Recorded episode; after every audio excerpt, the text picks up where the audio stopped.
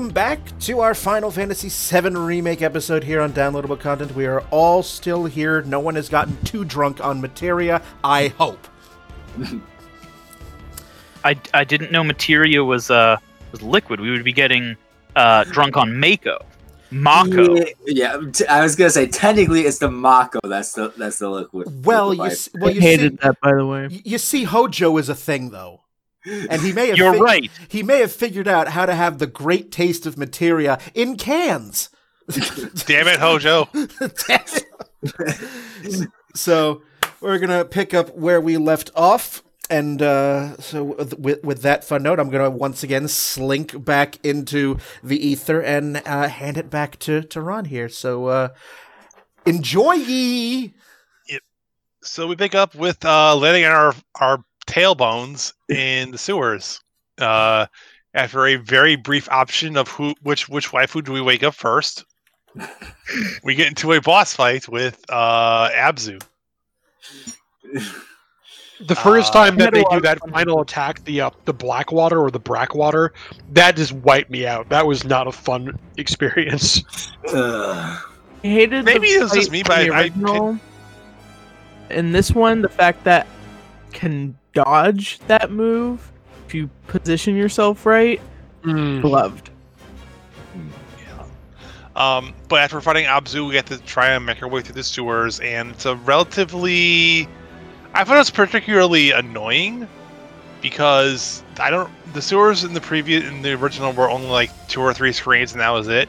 Here, you get to like navigate the sewers, all- raise and lower the water level, and Oh. raise and lower like floodgates and and and like blocked off areas, all the while having this looming threat of like are they really going to drop the plate on like uh, an entire sector of the city?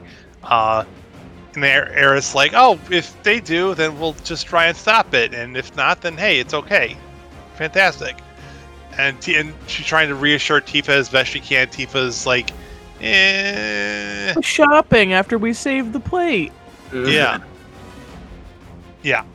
Um, It- I actually really liked this chapter. I thought it had some great dialogue between Tifa and Aerith. We are really getting that relationship built up in there. Yep. Like I thought it was like this was probably one of my favorite chapters when it comes to uh, relationship building. Drags on replay though. Yeah. Mm. Um, one well, I note I, wouldn't will. know. Somebody else has had the PS4. But Yes, Shauna.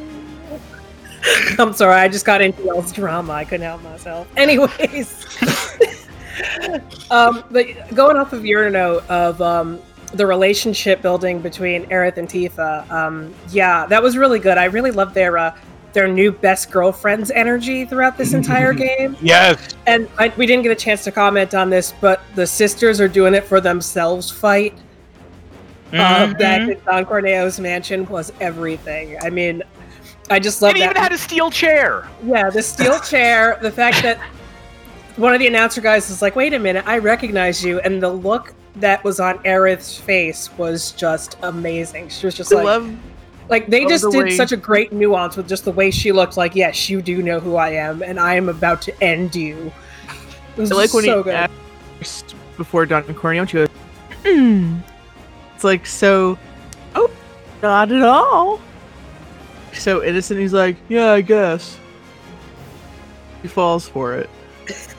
but they just they i really did love their relationship and it did continue to build in that entire scene where it was just you- they already had that in the original game but they really built upon the fact that those two got really close and they really had each other's backs and i thought it was really sweet to be able to watch that play out I'll agree. Have handily agree with that. Absolutely. Um, something that I really want to point out about like the drags on replay. This is where once you got to the sector um, five slums, this is where I feel like the game gets a little bit bulky. Each one of the chapters is important, absolutely, um, but it feels like each one of the chapters by this point could have been except for maybe like one or two of like the final final ones could have been foreshortened by like 20 minutes or 30 i'm not talking like a lot. It's not like a chapter has to be cut because yes in the sewers there's that great character building that you need. But each one of these chapters felt a little bit too long. You say a chapter doesn't need to be cut. In my opinion, there is one chapter that probably could have gotten removed. If you Which say the a- haunted chapter, we're gonna have words. Is How- it the underground lab? No, it's the the drum chapter. Yep. The drum was interesting, but we'll get there. Yeah, we'll get there. Um, so we make our way through the sewers. We eventually fight our way out of it and end up in the back corner of the train graveyard. And chapter 11 begins. I Yeah, the like train- black light Yeah. from Ghost Kids. This, when I said that the wall market was my second favorite area, this is my favorite area. I love the blacklight look of everything. I love how they reimagined the train graveyard. I love how they did the ghosts. Like, this is ma- not my favorite chapter for story, but my favorite for atmosphere and area. I wrote in my notes, train graveyard felt magical the first playthrough. Yeah. Yeah, it really Um, did. During this, you're having uh, some more interactions between like Aerith and Cloud and Tifa. Uh, you're having this very spooky conversation, being like everyone's afraid of the ghost and trying to like have like, oh, Cloud, be our big manly savior and protect this moment. Cloud's like, uh, oh, uh, uh, okay, kind of like un- like unnervingly agreeing with everything going on because he himself is being a little freaked out by the ghosts and Mhm. everything that's going on. hashtag hashtag dense as hell. Yeah. Um. I did like how in um in the in the chapter three when you get back to Sector Seven slums, if you actually go to the far left corner, and you talk to like the militia in, in Sector Seven slums. They're actually guarding the train graveyard, and they're actually talking about how people keep talking about ghosts, but those aren't real, right? We all know there's monsters, but there's no such thing as ghosts. yeah. Which seems so like I I get it is a fantasy setting, but for them what they know is real and is their reality. And if they haven't seen ghosts, they don't know that ghosts exist. To them, that's as weird as ghosts would be in our world. But it feels like, okay, it's a world where you fought a freaking house, you fought a swamp monster. Is it really that hard to believe that there are ghosts? Not only that, like you know, there's a literal energy flowing through your planet that, in theory, as a religious belief, may or may not actually be literal souls, and you're not sure ghosts are real. Well, okay, yeah, yes, but this is one I brought up to I brought up to Deja at one point. Yes, they have religion, but at this point, look, that religion is not a major thing. It would be like if in our world there was a religion whose one of their major tenets was that oil is the lifeblood of the planet. We know hmm. oil can be used as fuel. That's how they feel about Mako. It may or may not have a spiritual component, but that's not exactly a widespread belief. That was a religious belief of one group. Fair enough. But um, But but the, the point I'll say for ghosts is, what do you call the frickin' whispers when every one of us saw them? Those Yep. don't look like spirits. yeah, I don't know. Um, so we fight our way through train graveyard, have a brief mini boss encounter with a poltergeist in the control room of the train graveyard, and uh, fight our way past that.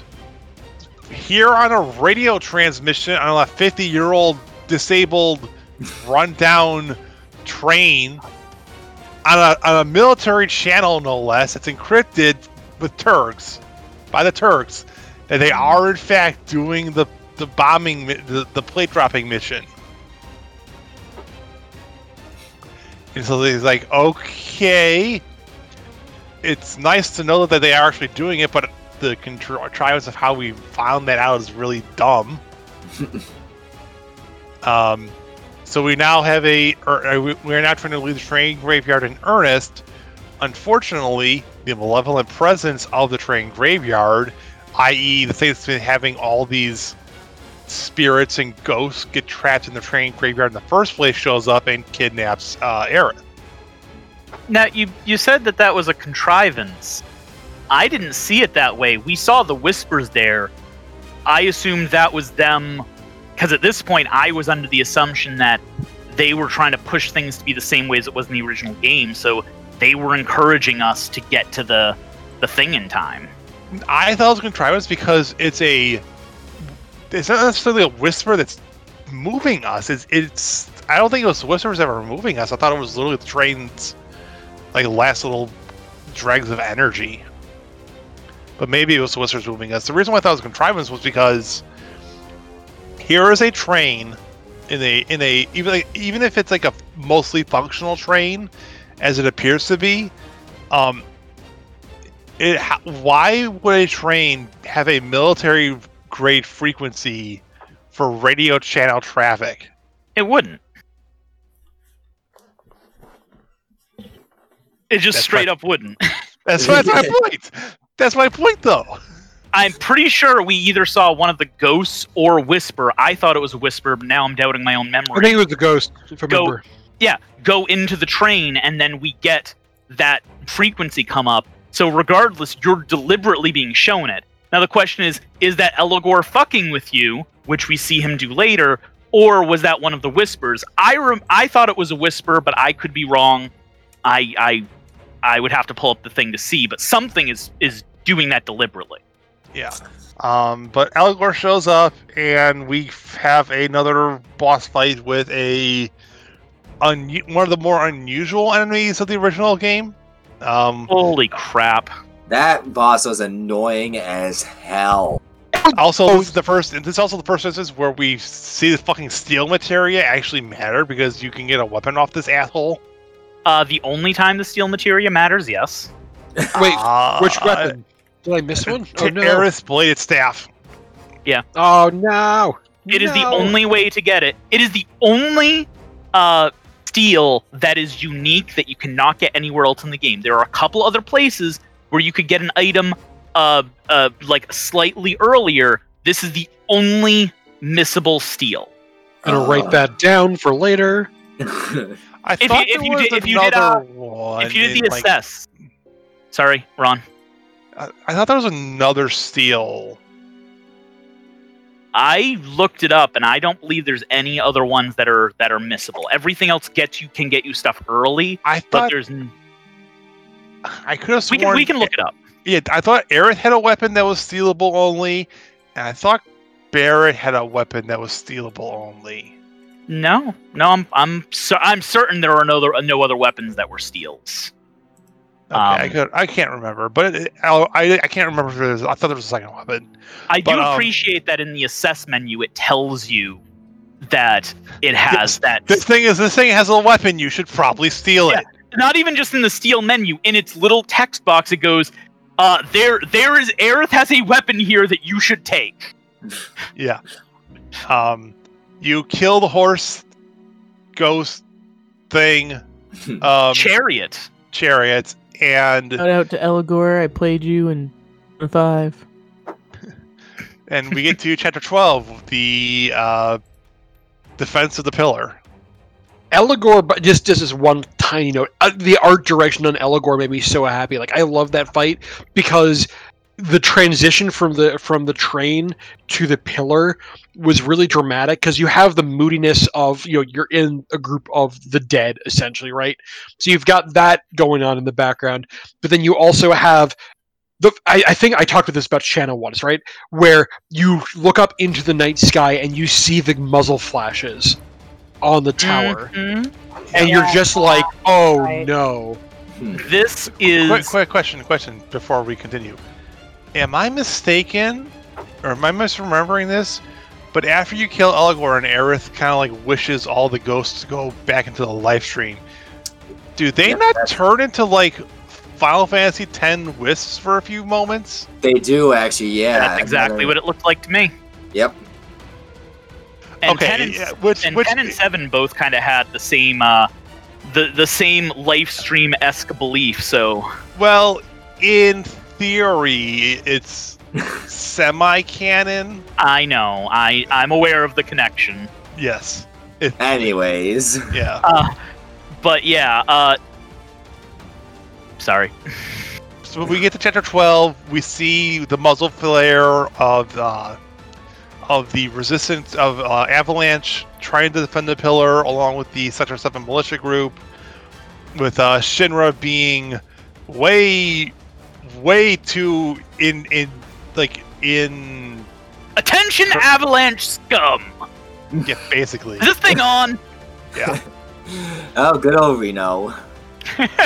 this is really the turning point, the crux point of the FF7 remake. This is the point when the characters uh, cement the road they're on. It's the point where like the choices are made and the the stuff goes off the the, deep the end. path is set for us basically.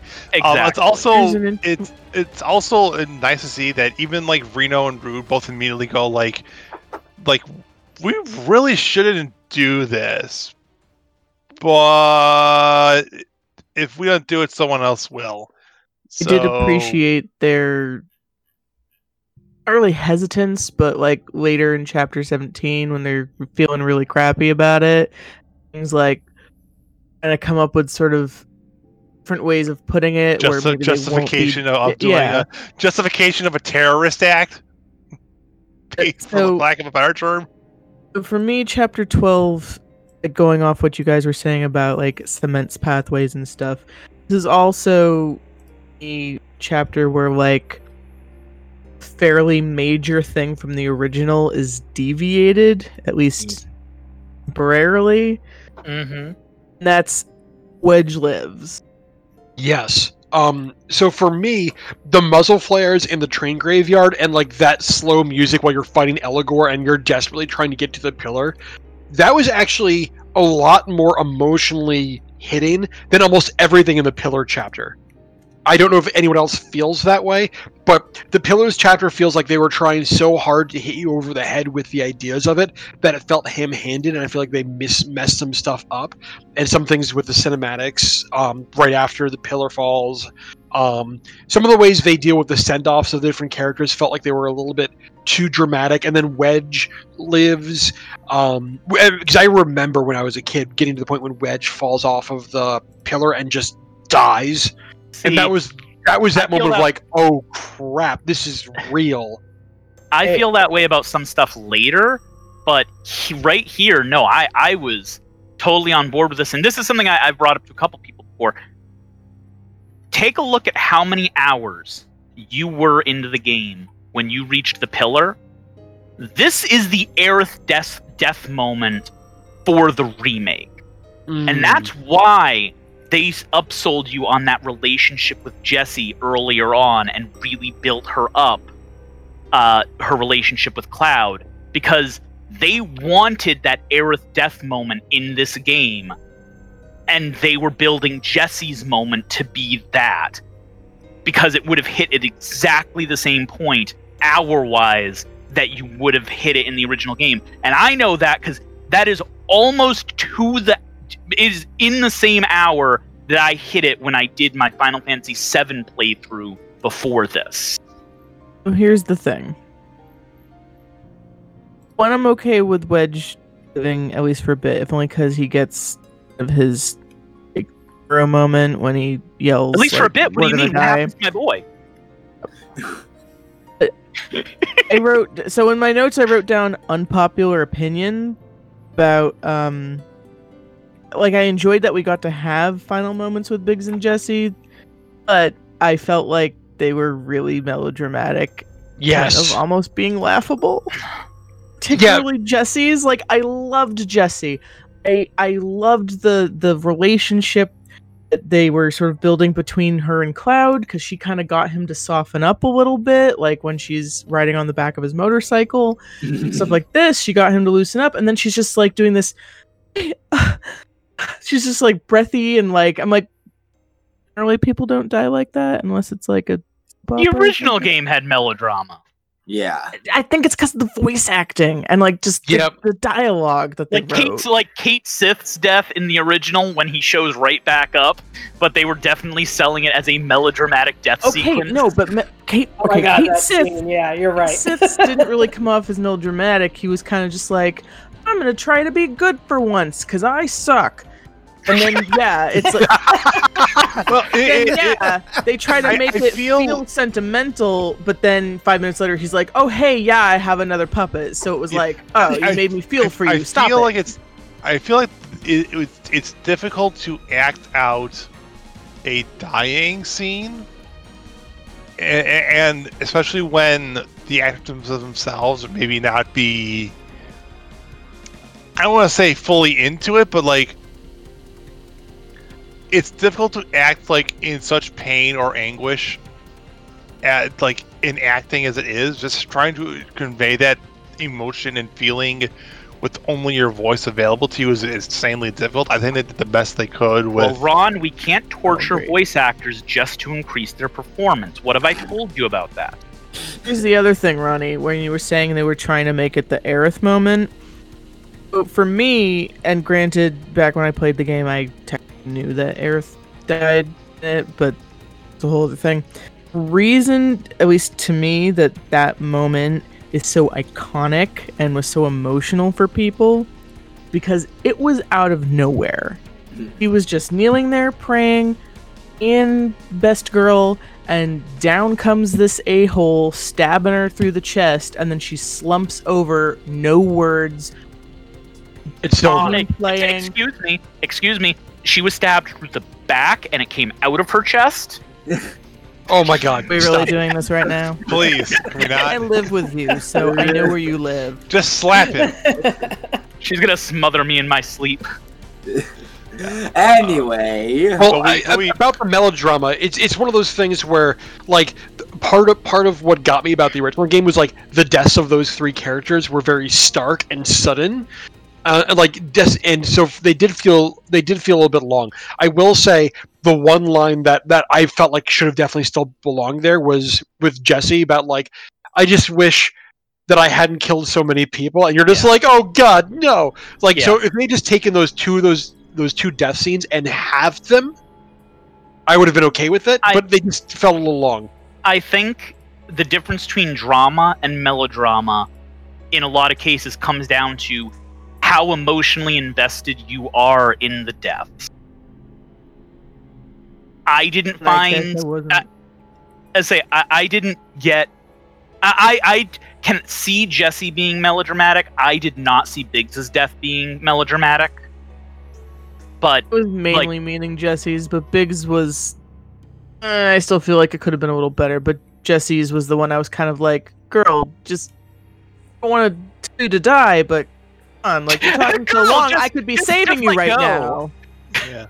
So, um, we climb the pillar. We eventually rejoin up with Tifa. We eventually rejoin up with Barrett, and we fight uh Reno and Rude on top of the pillar.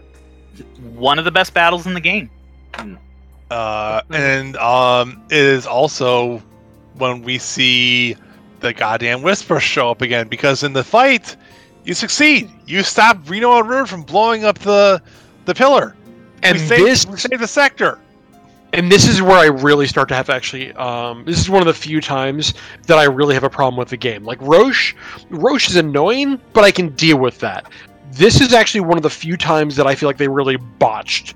Um, for me, it takes away some agency. It makes it feel a little bit more too random, and also they do my girl Tifa dirty in this. They give her a really annoying trope, which is they beat them. She manages to get to the computer machine and then the whispers cut you off for a second and during that time they literally have her looking at the computers like i don't know what button to hit i need someone to tell me what to do here i'm helpless and it just made me so salty it made me feel less like an inevitability of shinra being this giant malignant force that can crush people and instead just made it feel cheap and random especially when you have rude come in there and you just hear the wail of her behind the whispers and you get to her and she's unconscious on the ground and Tifa is the most strong badass. I think she has the highest attack bonus in the damn game. So it just didn't feel right to me. I, I will agree with you on the Tifa trope part, but I will say I'm pretty sure the whole point of the whispers is to feel like they're taking your agency away. Like to like that Hmm. is the core point of them, in that they are preventing you from making the choices you want to make because that's not what happened in the original game, and that's what the whole thing is supposed to be overcoming. Uh, uh, again, you're kind of reaching a little there, but I, I, you're not wrong. But you have to get there organically. So, th- unfortunately, the whispers allow Rude to hit the button, um, begin the plate separation slash detonation process, and they escape on a Shinra medevac chopper, I think. Yep. And then uh, Tseng shows up and taunts us. Um, but during this, um, we did have a very brief scene where we play as Aerith running to Seventh Heaven to rescue Marl and or Uh, Marlene. Marlene. Marlene, sorry, Marlene. And Marl uh, don't need no rescuing. Yeah, Marlene, Marlene, and uh, get her out of the out of try and get her out of the sector before the plate drops. hmm Uh, Um, she succeeds, although something funky happens during it, and Tseng does end up capturing He's Aerith in the process. showing Arlene some special info. Mm-hmm. Yeah, she touches Marlene, and there's a flash, and we don't know what happened. Yeah, that was weird. That was weird. Granted, she's she's hugging Marlene. Nothing happens initially, so as I'll get into later, I think whatever Aerith is doing, he has to like knowingly start at. It's not just I touch you and you magically know things. That's that, later. Like, Yeah. yeah. but like, okay, I'm trying to comfort this little girl. She's really scared. If I can Calm her down almost. do her thing, and she'll hopefully be able to trust me and Mm. come along with me, so she'll be safe. So, um, Tseng has captured Aerith. Aerith does tell us that she did save Marlene or get her get her somewhere safe. Um, to Barrett's surprise, like, wait, Marlene? You mean my Marlene? Who are you? Like, what the hell's going on? Um, but you successfully, well, I don't say successfully, but um, you you do escape from the pillar with basically careening down the uh, cable line at Mach 5 into se- into sector 6 as the plate falls on literally p- plate is falling down around you as the cable is like going slack in your in Barrett's hand um I give a shout out with- to with- something. with Wedge trying to save his goddamn cats I love his cats, but so during the um the cutscene for the plate falling, there's a little cameo in there. So What I was just about to God, say. fuck that Yep. cameo yeah, no, exactly. This this whole section, I think one of the reasons why the the part at the top with Tifa gets to me because each one of these individual small things isn't that bad, but there's so many small things that I just feel like this chapter was robbed of a lot of its strength with like the random Cait Sith reference, with um, Wedge is trying to find the cats, um, with with Wedge having a little bit too much of a hero moment in the mid and a little bit of Aerith like again, each one of these individual things isn't that bad, but it's supposed to be a accumulating point where it's just supposed to be this brutal you being broken down and destroyed, right? Like this is supposed to have that, and there's just too many asides, too many little small references and things that I just I couldn't get emotionally impacted like I was for so much of the story. Sounds like maybe the pacing seemed off to you. Yep. It, it was a combination of, in my opinion, it was a combination of pacing and the weird cameo. Like the cameo, in my opinion, is the is the most out of place thing in that entire chapter. Remove that Yep. cameo like clip entirely, and it feels a lot more imposing because it ends with Shinra, President Shinra, looking over the smoldering remains of Sector Seven and kind of like smiling like in satisfaction. Whereas Whereas how it actually is, it goes from Shinra smiling in satisfaction to here's this little black humanoid Yeah. cat like slumping down in pain. You're like, what the fuck? Why is this? So yeah, and it's, it's showing it's showing you the inflection point for Reeve because I feel like Reeve's story is going in a very different direction than it did in the original game. So that's Yeah. kind of my take on it. But the problem is, if you haven't played the original game, then you're like, "What's this weird cat thing?" Yeah, what's So this I weird cat thing? get- And, and like, so- why? We, we at this point in time, we've only seen Reeve for all of. Yeah. So Two it- it's scenes where he, definitely like, like a fan service moment, but I I feel I like I, sometimes forget that Reeve is Cait Sith. So I, I- feel like seeing Cait Sith or Katsy or whatever, Ronnie. Um, Keiichi. Yeah, thank you. Uh, got me thinking about Reeve more and like paying more attention to him in the later cutscenes. hmm I feel. uh, let's put it this way, guys. Uh, That that is obviously a seed for later. If you were playing, if you were playing this blind and you'd never played any of this before, what would you feel about Red Thirteen being introduced when he was at the very end of the game? That would feel pointless. Why didn't you introduce that character earlier? Well, not Like- for nothing. Like Final Fantasy VII, it has such a back. Like there's there's no way that you could play remake and if you've never played seven before, you're you, you would go into it knowing like there's going to be things in here that are probably going to show up that I'm not going to understand because there's going to be fan service. You know what I mean? Like it's one of those things where it's like I know if I never played the original game and I started with a remake, I would go in knowing with that grain of salt of there are probably going to be references in here that I'm not going to understand. Absolutely. And as long as they explain, like put it this way, when we see Cait Sith in the second game, as long as this ties into that, I think this is fine. I just, at least with, up until this point, they've done a really good job of explaining things with that careful thread of it's a remake, so that way people who are brand new to the game will be okay, but people who aren't will be okay. But this is the point when it starts to feel a little bit like a little bit more fan servicey. Like with Red 13, yes, he is introduced super late into the game, but you also know there's going to be more game because at the end of it they show you, hey, look, the story will continue. It still feels like a very by the end of this section, you understand who Red 13 is, at least enough to understand that they are invested, that they're mysterious, that they've got more going on to them. You get enough of that. Um, with Cait Sith, it's just like blink, there, gone. And again, it's in the middle of the point when you're literally having thousands and thousands of people dying horribly. Like, And like, and, like they didn't feel any need or desire to introduce any sort of like hint about Sid. Why is Cait Sith I I to be feel like introduced? I feel like I was looking for other things like that. I'm surprised we didn't get anything like that for Vincent when we were in the Hojo's lab. And I'm kind of surprised ooh. that Yuffie wasn't Kyrie when we got through that part. Yeah, that's true. I'd be, I actually be, that'd be actually really funny to see if that's what happens in uh, the start of number two. Like Kyrie shows up, like, "Oh hi, I'm here too." By the way, all the materia is mine now. All your base belongs to I us. wish it could, but they've already. I wish it her could, but grandmother already, is already the angel of the slums, so that They've the the director has confirmed that Kyrie is not Yuffie, and they confirm in the game that she is the granddaughter of the Angel of the Slums and a native to Midgar. Mm. Yeah. But it's basically Yuffie's character, and nobody can tell me that at Weird least at some point in the development she wasn't supposed to be Yuffie. Yeah.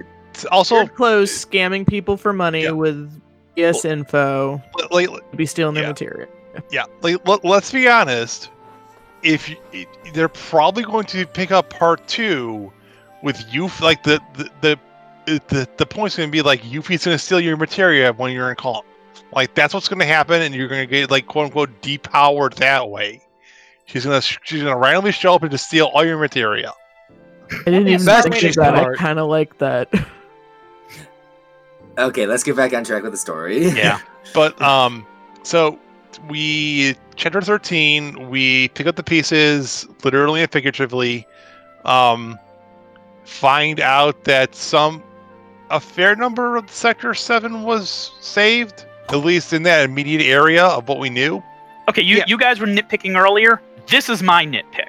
I agree. Where is the freaking plate? You go in where the plate is supposed to have fallen. You can look above and not see anything there. There is no plate. yeah, Yeah, the plate's gone. It's, that bothered me. It, it is gone.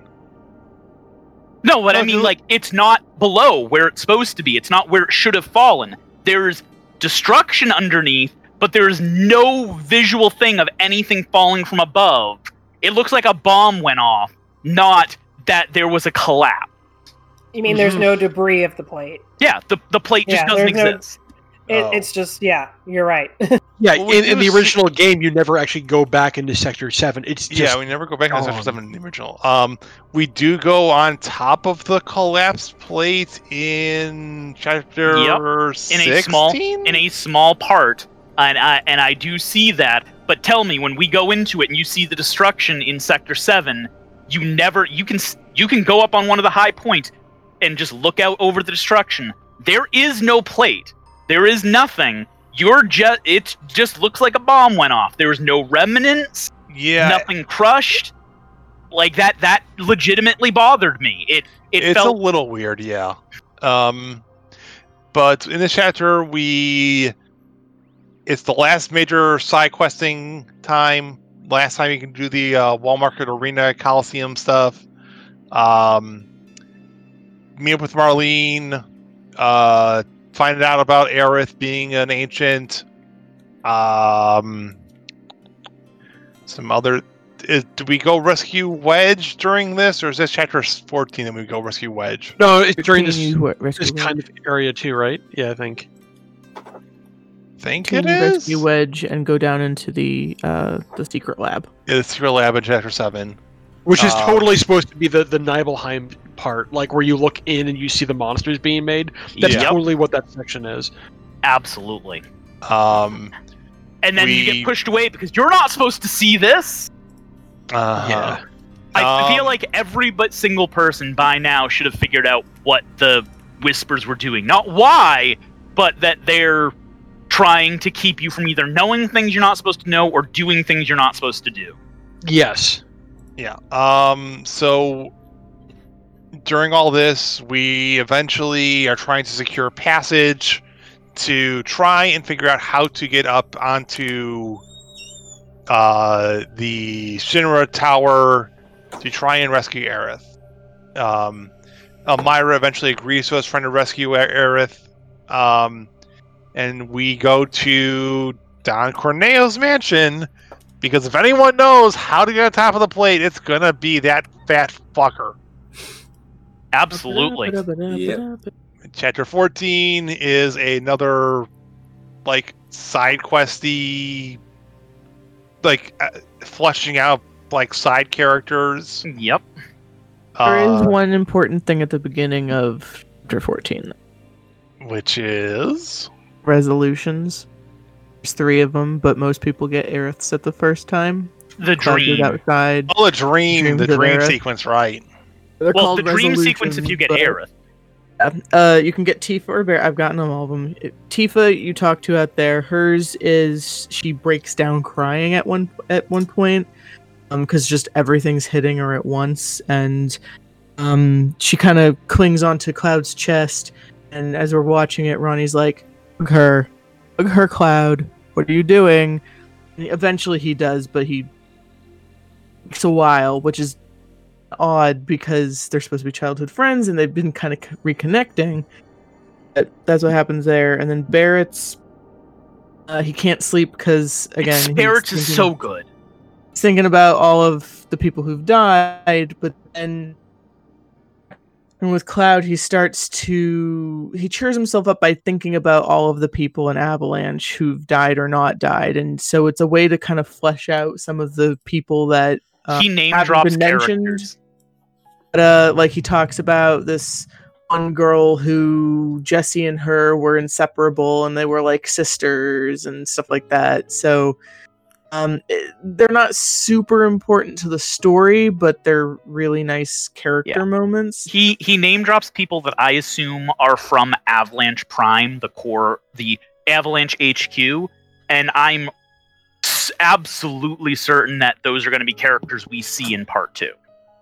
Then Uh, Aerith's is the one where um And I'm surprised. And I starts told you, and Deja, I told you, I am so surprised that that conversation with Barrett wasn't a mandatory story part, considering he brought up stuff that you will ne- you'd never hear about any of these characters otherwise. That's why I don't think that they're gonna show up in the. That's just me. I'll take that So- bet. So Aerith's uh has a vision of her. He's like, "Is this real? Is this not?" And so at one point she says, "Whatever you do, don't fall in love with me." Mhm. And goes, "Do I have any say in this?" She's like, "You think you'd have, but it's not real." And so, for all of the Cloud Aerith shippers like me as a child, it was kind of like nice moment. my my 13 year old self was screaming little. Yeah, but I, th- I feel like this this like with the Aerith scene specifically, the the Cloud Aerith interaction, like at this point in time, you're like, if you haven't figured out already, Aerith definitely knows more Yeah. than she's letting. She on. knows stuff. Okay, we we've we've missed a part that I want to talk about way back when. Uh, the moment I realized that this has all happened before, and I'm wondering if it was the moment for anybody else, was when you see Aerith's death in Yeah, one of Cloud's that flashbacks. He starts crying. Yep. You see, you literally see her praying. You see the materia fall. You don't see Sephiroth's sword, but and Cloud is just has a tear That's coming out of a his eye. later scene. It's chapter. That's the beginning of chapter nine. Yeah. It's when you're escaping and she pops back up and Oh, she's yeah, like, yeah, "No, yeah, I'm coming with right. you." Then you Yeah. just sort we are of way past that. Yeah, you're right. Uh, Well, we see it again. We see it twice actually. We see it in chapter nine, We and we see it we again at, at the end. We we get three different clips of that scene in three different flashes. but it is obvious what it is the first time it happens, and that's when it goes. That is, I sent out a message. My friend Jimmy is who I was texting, just like Shauna was texting uh, Wyatt, where I went, "It's a fucking sequel." In all te- in all things, sending it to him. Go, what the hell is going on? Why am I, wh- what's happening? When I was playing it with Ronnie watching, I was much calmer about it. But he he was going crazy because he really wanted to talk to me about it. But so I'm playing it and I'm looking at it and I just go, "Hey, this story already happened." Which back in the backtrack too much, but back in chapter three, and uh, he gets a flashback when he's looking at Marco, uh, the and the the tattooed guy and he sees the reunion and they say reunion i was like that's weird reunion didn't happen already Yep. But then seeing that later i was like wait when I saw that, I thought they were changing the story and they moved reunion to before Final Fantasy VII, and we were gonna get stuff.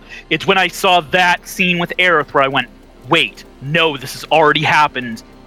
And we'll get into speculation on what I thought at the time, but um, that's when i actually got really really into the game Yeah, but again, we're talking, we're talking a lot of speculation sort of stuff and that's here. literally what I just said. That we'll Right. talk about it more when we get to speculation.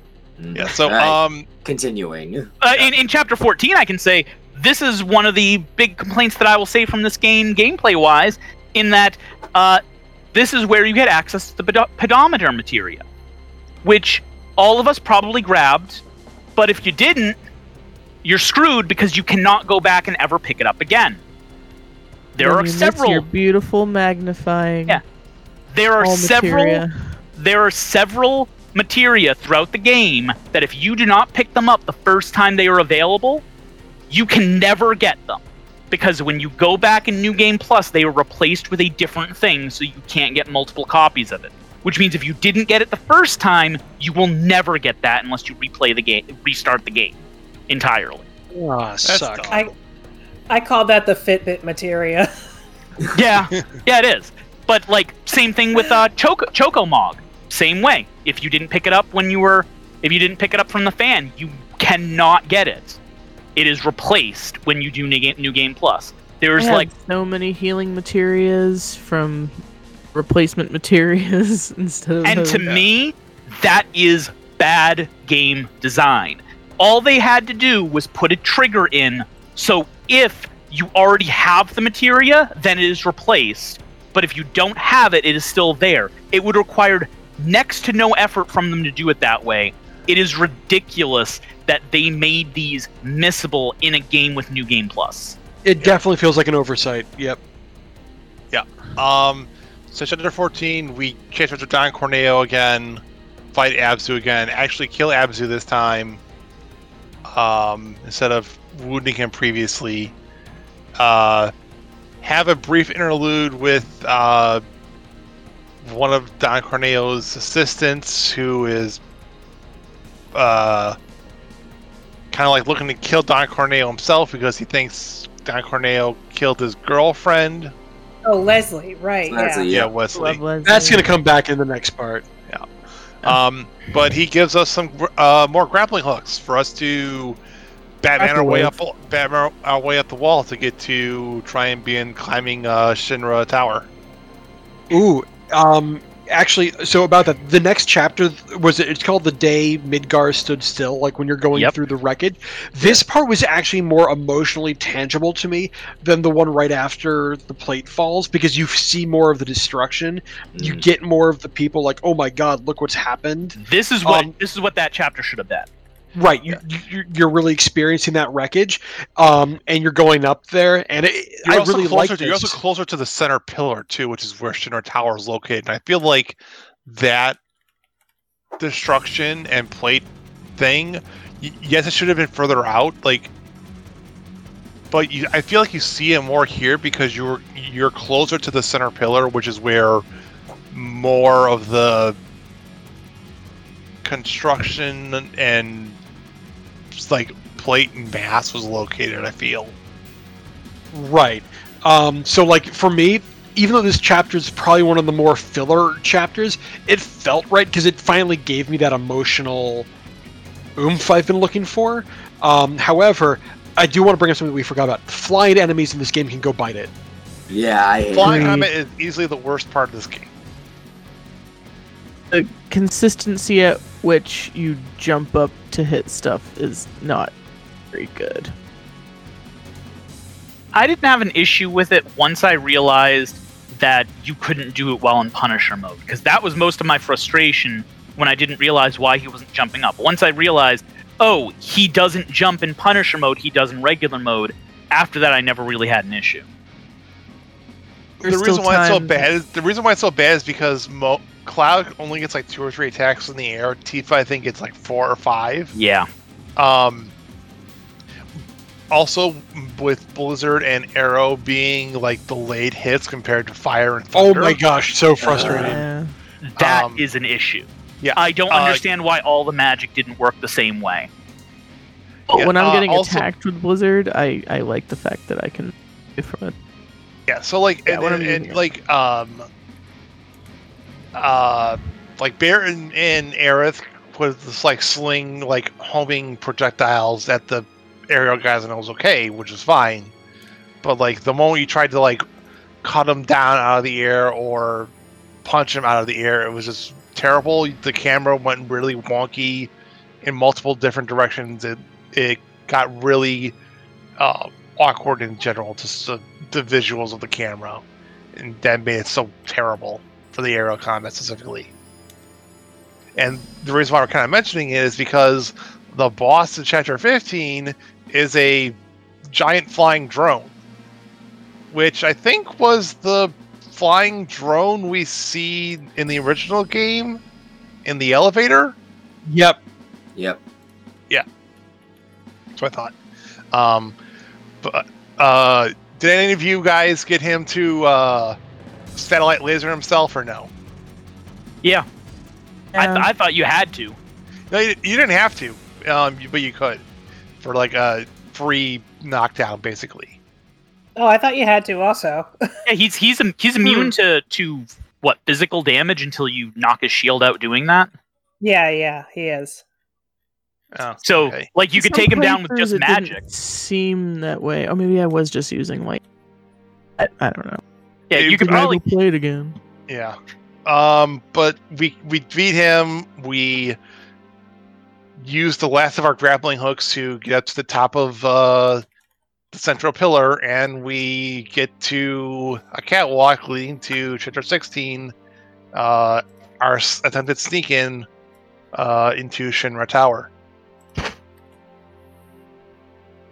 Uh, The belly of the beast. yeah. Um, Also showcasing that super, super iconic image of Cloud in front of the Shinra Tower. Yeah, the Yep. moment. Yep. Right, uh, can I add some stuff about Shinra Tower as well? Because when you first get into Shinra Tower, again, like I said, graphic wi- graphics wise, it blew me away just how detailed they went with Shinra Tower for it, especially with the first part where you actually had to get access to like the security and stuff like that.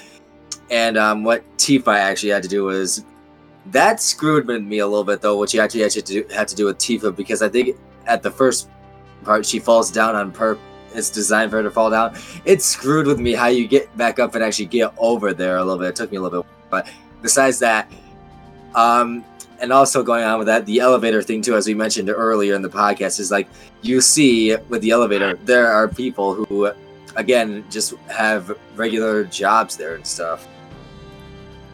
so, who uh, on your very first playthrough, who took the elevator? Who walked up the stairs? I took the damn stairs. I took the stairs. I'm always elevator. I did I do did the stairs, the second time though. Stairs, are just so long. Yeah, I, I- I think honestly, elevators faster than stairs. It is. Oh, it It absolutely is. is. And it was in the original, too. it did but then you wouldn't get the wonderful dialogue with Barrett. did appreciate in this one more so than the original. At like Tifa stays like ten floors in front of you because she's so Yeah, fast. you, you have and boss music stamina. playing as you're climbing the stairs. And then Mhm. as it gets higher and Barrett gets slower, and Barrett's like, I want to die. Just bury me here on floor 45. Uh, What was it like? You get to like floor 50, and he's like, "You know what? Screw this! I'm walking back down." Yeah. And Tifa's like, "You have I ten guess, floors I guess to go." Shinra's going to destroy the world. I don't care anymore. It's the principle of the thing. It's It so wonderful. wonderful.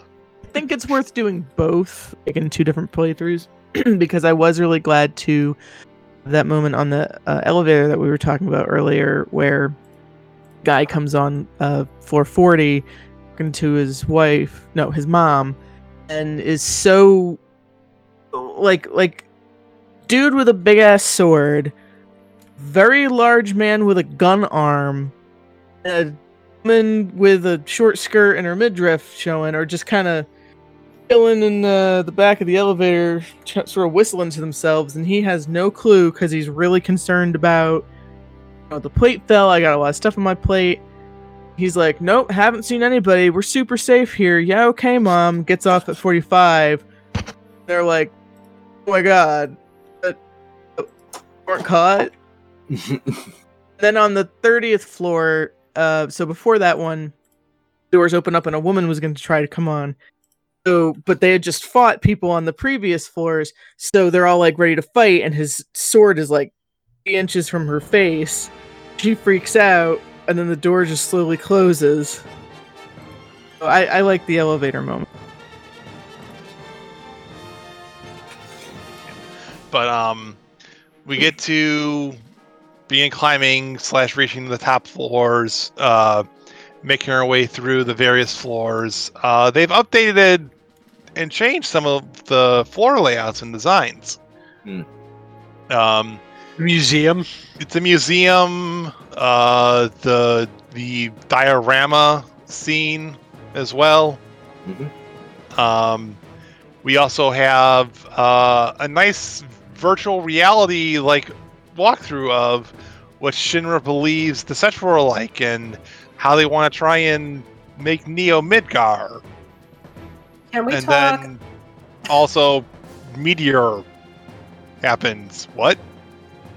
Can, can we talk about the commentary of corporate culture that was that entire museum thing? Oh, oh my yeah. God. I loved it and hated it. yep. Also, Can we the talk about how? Ho- oh, sorry. I, I, we're going to talk about the same thing, Ronnie. In the room, they have the holograms of each head, Yeah. and you listen to the sound. It is a perfect, the perfect. You don't even have to know what the character is. It tells you everything. I wrote down my notes. What did I write? Heidegger and Scarlet are assholes because they don't have anything. They can't be bothered. Um, Palmer is Palmer. a dumbass. Yeah. Is it? Is it on? Joe is a condescending jerk. As usual. like you wouldn't even know. And Reeve is just a good boy, just trying to do his best. Hmm. Even if Poor he's working for a bad group, like he's just trying to do his job. He's trying Reeve to is a guy who's laugh. actually trying to do his goddamn job. It's like if we make else. if we make a highway, then people can like get places. That's like a good thing. Right, guys? Right? Right? Yeah. It's- I feel so bad for him. Yeah. Yeah. He's two two. Reeve needs a hug. Also, He he, does. has major daddy energy. Really like his beard. Um, Put that but we have the VR machine has apparently been hacked and someone's been tampering with it because they naughty naughty. because apparently they decided that it would be a really fun joke to see the utter and literal destruction of Midgar as a fiery ball of massive death rains down upon it. You mean some- to see with some literal meteor? asshole in a cloak taunting you. I love Barrett's reaction at the end of that when he goes, "What the hell was that? It should That shit ain't right. You ain't showing that supposed to show that to a kid. Yeah. Yeah. Okay. That Barrett, you dad, you. that is literal meteor. It has the random tornadoes coming up towards it. It has the shot of meteor that you see in the original game after you blow it up and it reforms. Like Sephiroth, we're not supposed to see that yet. We have another 40 hours to go. Um, jerk. the yeah, I know. Spoiling a game from 20 years ago. Yeah. The assistant to the mayor shows up and says, "Hey, I'm going to take you to the mayor of Midgar now." There's so much red in this game. yes. Mayor Uh, Domino. Uh, we meet with Mayor Domino and find out that he's actually the inside man of, Av- of Avalanche. I like this change. night- I yes, enjoy I this. like I that too. Mhm. They took You- upon Gave what was in the of a- original game, which was just him being like the figurehead but not really doing anything. And like the fact that you know Mayor Domino is just kind of this guy who basically sits in an office all day and doesn't really do much, but he's playing the figurehead role. And then it's like, okay, now you did something really interesting with him, with him being the inside man. That was just that was a really cool turn. Yeah, it made a lot of sense. Um, he gives us a key card he- to get to the next floor. Yes. Uh, well, also, well, first we gotta say- buy Barrett's weapon from his minion. Yes, you can lose. You, you can forget the weapon um, if you miss it there. Um, when you first get into the building, um, when Tifa is trying to get the key card, and then she goes to the computer and she hasn't touched anything, but the stuff comes down. I remember going, "Who's watching us? What's going on?" So it was nice to know it's Domino. He's got your back. You really stink at uh, sneaking into places. Yep. Um, we climb up more floors. Uh, run into some guard that randomly knows who Cloud is and says, "Oh, Cloud, you're alive! Wow! I'm gonna go tell." that was Forget the guy- weird. I forget the guy's name. It's the guy from uh, Crisis Core. I don't remember the name because I never played Yeah. Crisis Core, but I, I kind of liked that, if only because it was really messing with Cloud's head. Yeah. Well, that Um, and you figure eventually he probably would run into a soldier that knows him. Yeah. So well, they kind of hinted at that in way back in chapter two because some one of the guards, one of the Shinra Musa sees Cloud, goes, "Hey, wait, aren't you?" Before he jumps off the bridge. I don't think I ever picked up on that. does sound. Yeah, but um, you meet up with the guy who's going to give you the next key card, pass this little test, get to the next floor, which is Hojo's lab. And during this time, we had the meeting between all of the heads of the departments, and we get to see just how much of an evil asshole Hojo is. That's an understatement. I wrote down Yeah, my they really favorite played that up. line. Go ahead. So, I I hated it and loved it the first time I heard it, but when I was in it this morning, better to scar the psyche than mar the flesh. Yo, oh It's God, like, if yes. that's not the Uh. most haunting. Li- yeah, okay, no, we were saying this before. I wrote uh, that line is such a haunting line. Dash, damn you, Hojo. Also, they also they talk about S and G class soldiers, which is a direct reference to Crisis Core and all the pre Final Fantasy VII stuff. Hmm. A very If you direct didn't reference. have it- the first five minutes of you seeing Hojo is a hologram of him like telling you off basically, and then him literally saying, "Oh, I'm okay with mind breaking Aerith as long as we get to use her body for my experiments." Yeah, Like, much. Yep. Hojo's oh, an absolute piece of crap. yeah, he's Then an later- absolute subhuman piece of garbage. Then later, when he's talking with Aerith and bringing up like, I want to see you your want- do you mother. want to see your I mean, underneath a microscope. You think we were just gonna leave what a beautiful specimen in the gutter? Huh. Yeah, Like and- you're really, really perverse, dude. Mm. like, Pretty sure you have you- like a weird sex fetish for this too. you are like what everyone imagines when they see when they say mad scientist they picture you it's, it's like mad scientist picture in in the dictionary just like that that's what they see Yep. um You also get to find Red Thirteen. Yep. yeah we get the, our My first I, I Favorite- cried and I said, "Here you are, my good boy. Look how beautiful you are." We also finally get an answer as to what the whispers are. Yep. that's chapter 17 No, it's actually right before that. god like it's 16 right in how long is 16 god 16 is so fucking Okay, long. so the, la- Well, the 16 last also part had the underground lab in it, the underground boss fight labs as well in it, if I remember correctly. Underground lab was 15.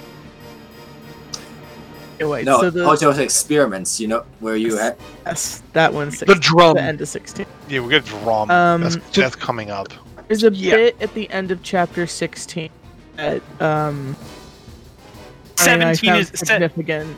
yeah. Where- 17 is the whispers. I'm sorry. so Very beginning. So you show up into his lab, you eat his Eldritch Abomination, and you go in, and he's behind the glass, and you're talking, and Cloud's like, um, Curdy's not going to be able to get here faster than I can get to you, basically.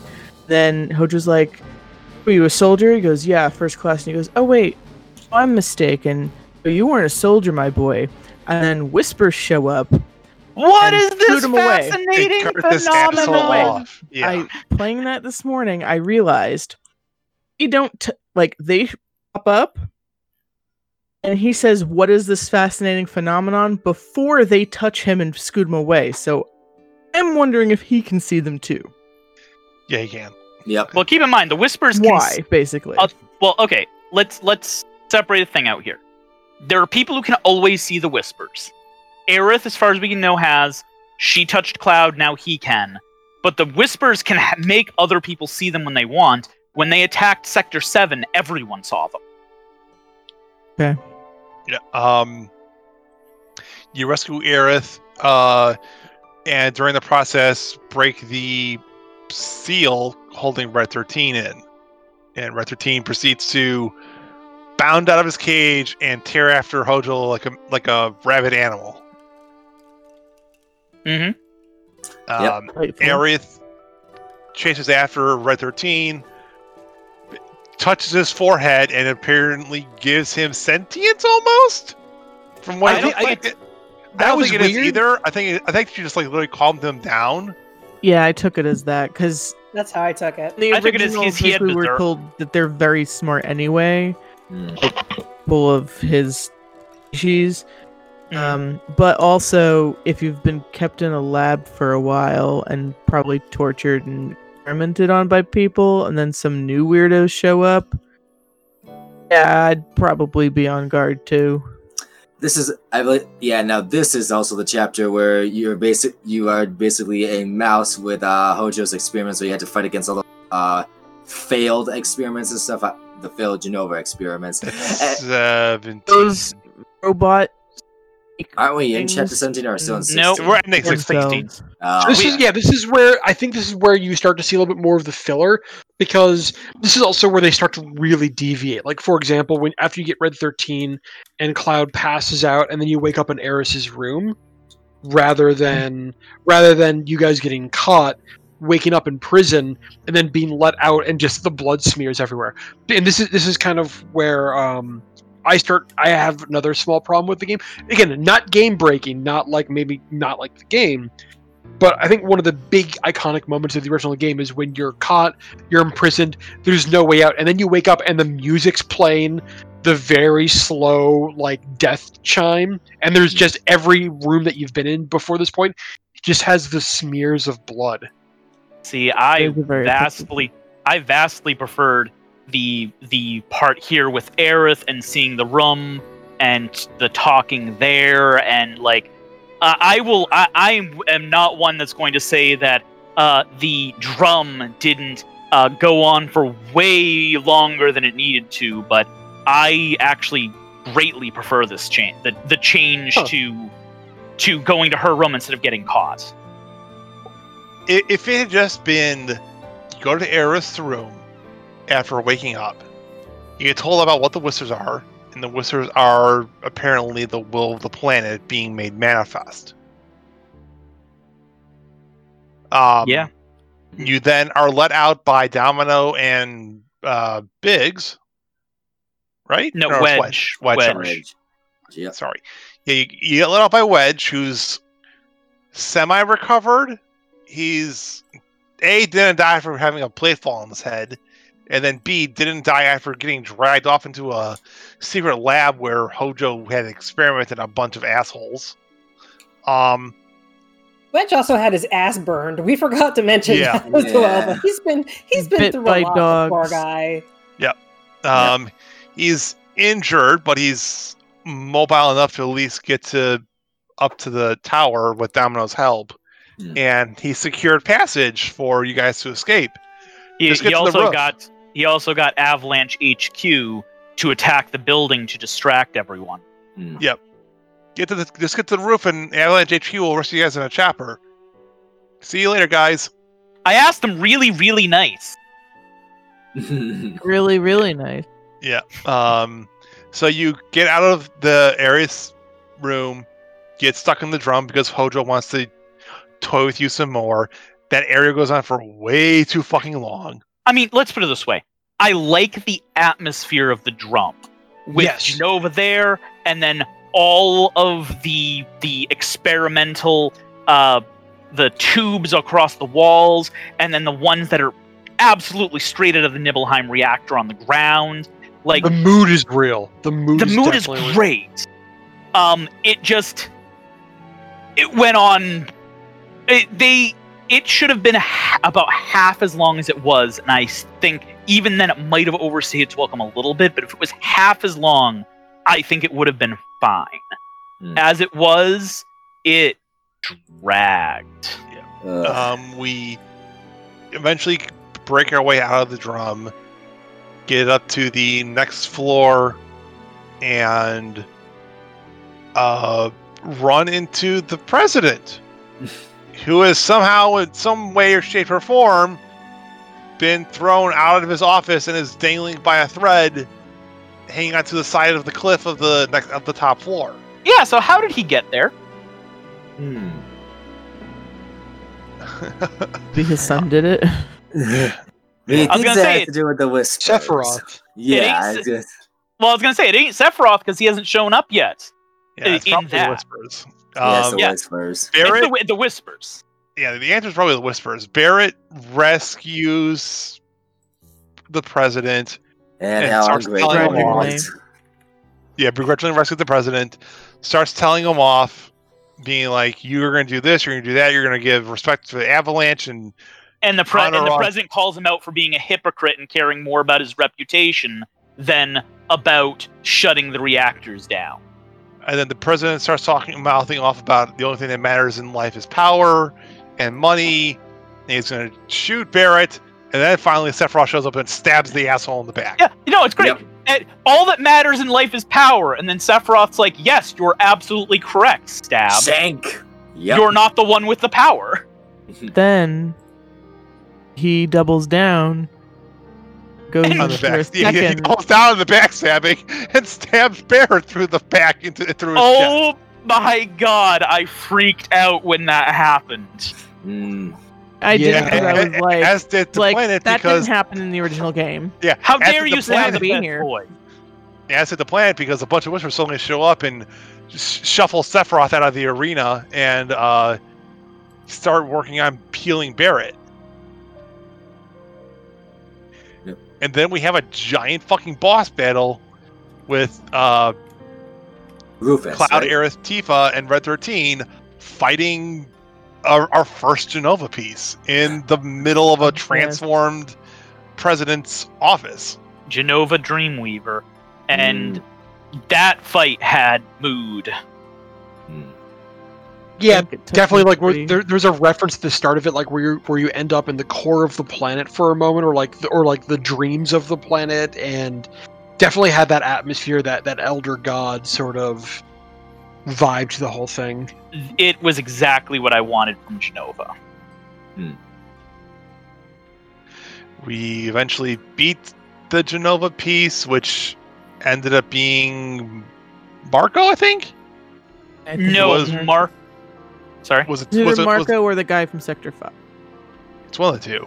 Mm. Um, I think it's the one from Sector 5. I think Marco's the one that we see jumping off the building. okay, I can't remember. Um, but we get we defeat the Gen- Jenova, make our way out to the helipad, and get ready to get picked up by Avalanche's HQ. When And- Nemesis comes out and shoots it with a rocket launcher. Like you do. almost it's it's uh Reno and Rude showing up with uh Rufus. Yeah. And then you get the Rufus boss battle, which, uh, Deja, you want to talk about that? Um, that fight can go fuck itself. I had so much trouble with that. Um, You nearly um, quit the game. mode. Yes, I I kind of temporarily rage quit where I threw the controller down the bed and I stomped away and I was like, I'm just done. I I don't, I don't even care what answers there are at the end of the game. It was annoying until you realized um to get a free stagger on, on Rufus was just hit him with Braver. Yeah, I never found Never that knew out.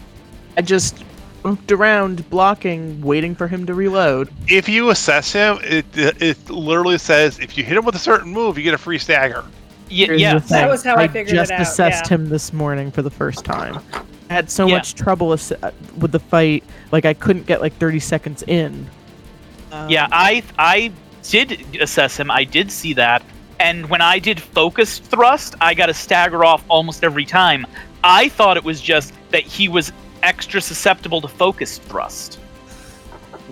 I didn't realize until later when I was re- when after I beat the game and I was reading a guide to see if I missed anything that I realized no, Braver is an instant stagger.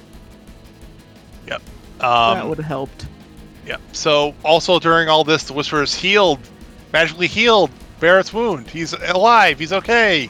Yay! Yay. Um, you guys start.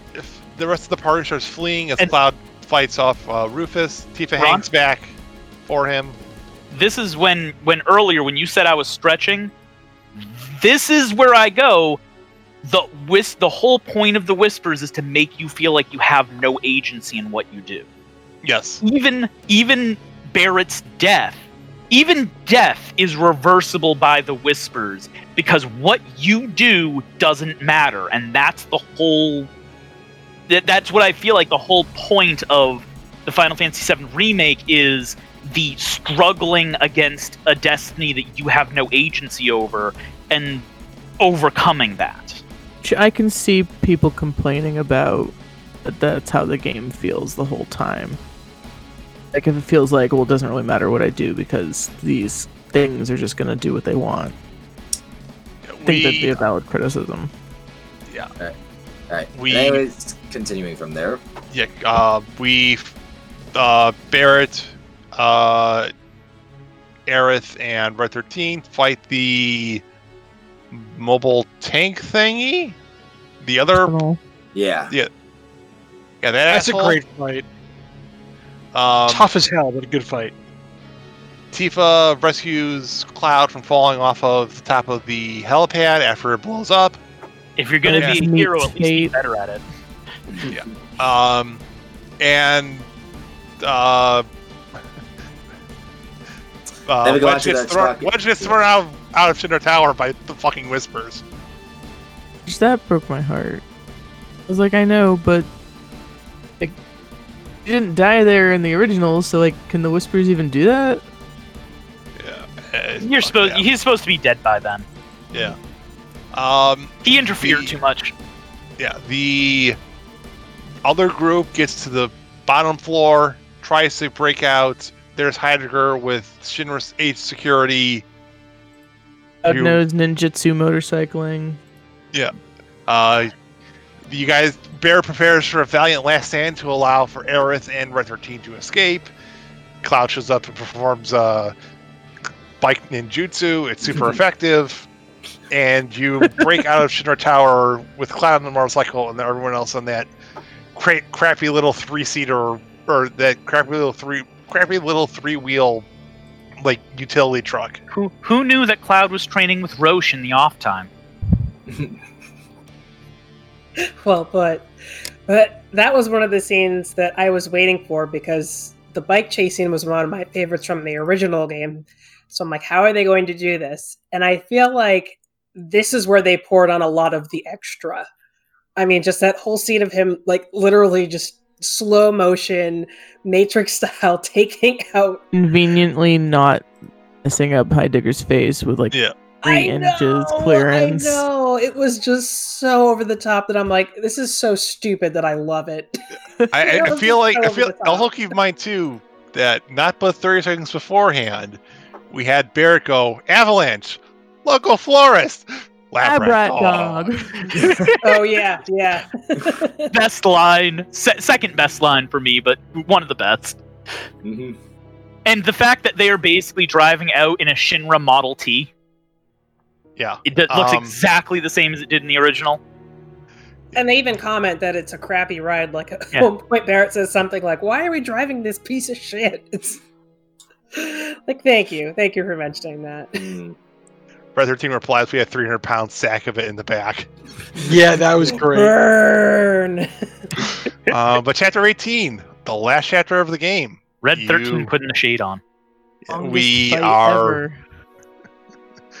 chapter 18. We are fleeing Midgar finally.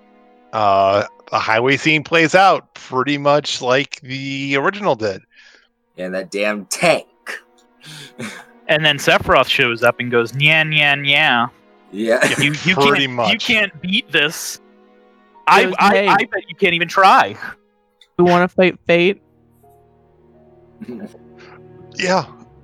And Aerith literally tells us if um we go into that portal that Sephiroth made and she adjusted for us, we're going to change our destiny.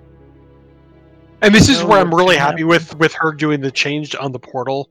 That it really highlights that she's different. That being a Cetra or being the ancient really gives her something. Because again, in the first game, you know that's there, but you it doesn't really show. So I was just really nice to see that.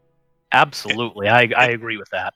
It also confirms that at this point in time, Aerith is definitely aware that things have been playing out differently in some fashion. And with Sephiroth showing up here and doing this, it's going to change things. And she's acknowledging it too. Yeah. I mean, I don't think it's speculation to say Sephiroth is created that portal because he wants you to kill them so that destiny changes. Like that's Yeah. basically directly stated. So if we go Aerith and Sephiroth have at least ideas of what is to come. Sephiroth has dropped knowledge multiple times. Then it basically comes down to uh Sephiroth knows he loses, so he wants to change that, obviously.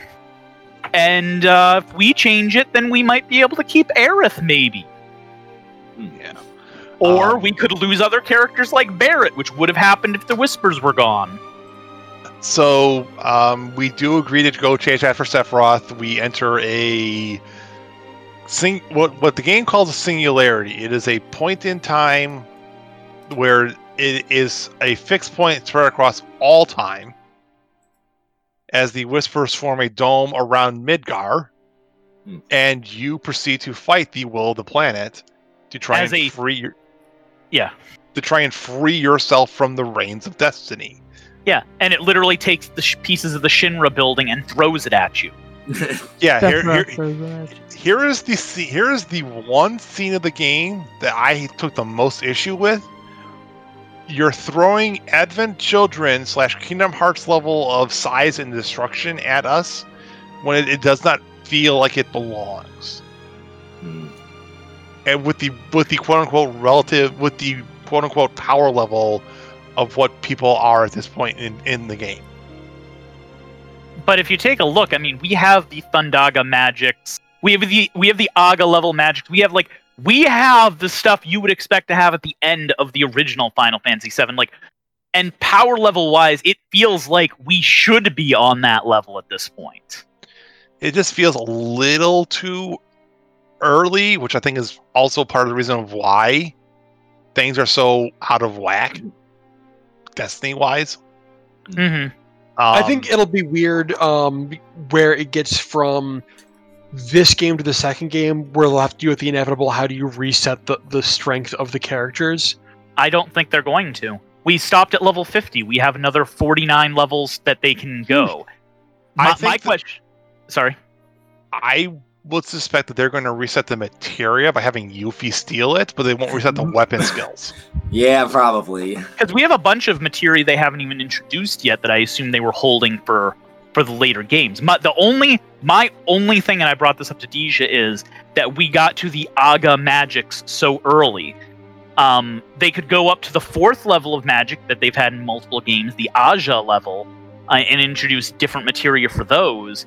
But like that that that is the one thing to me. But I feel like they are not going to erase your progress from in the new one. Like they're going to be holding over your levels and the weapons and stuff that you got.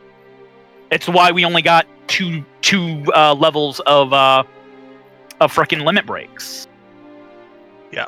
Um, but so we get to the singularity. We proceed to fight off Destiny.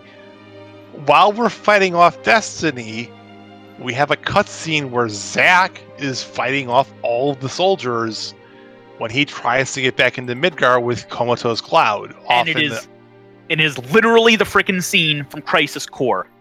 To Yeah. the choreography, it is literally they took the scene, they upresed it, and then they photoshopped in whispers in the background. Yep. um, you proceed to defeat the Whispers. Uh, after which point in time, Sephiroth shows up, and you now have to fight Sephiroth. Wait, you skipped a, you skipped a part wrong. You proceed to fight the Risk Whispers and then die, and then come back and then fight the Whispers and then die, and repeat that as many times as Oh, so you died. necessary. So you died to Whisper Bahamut is what you're saying. You died to you, you died to Whisper Mega Flare. Yeah. Uh, no, I never died to Whisper Mega Flare.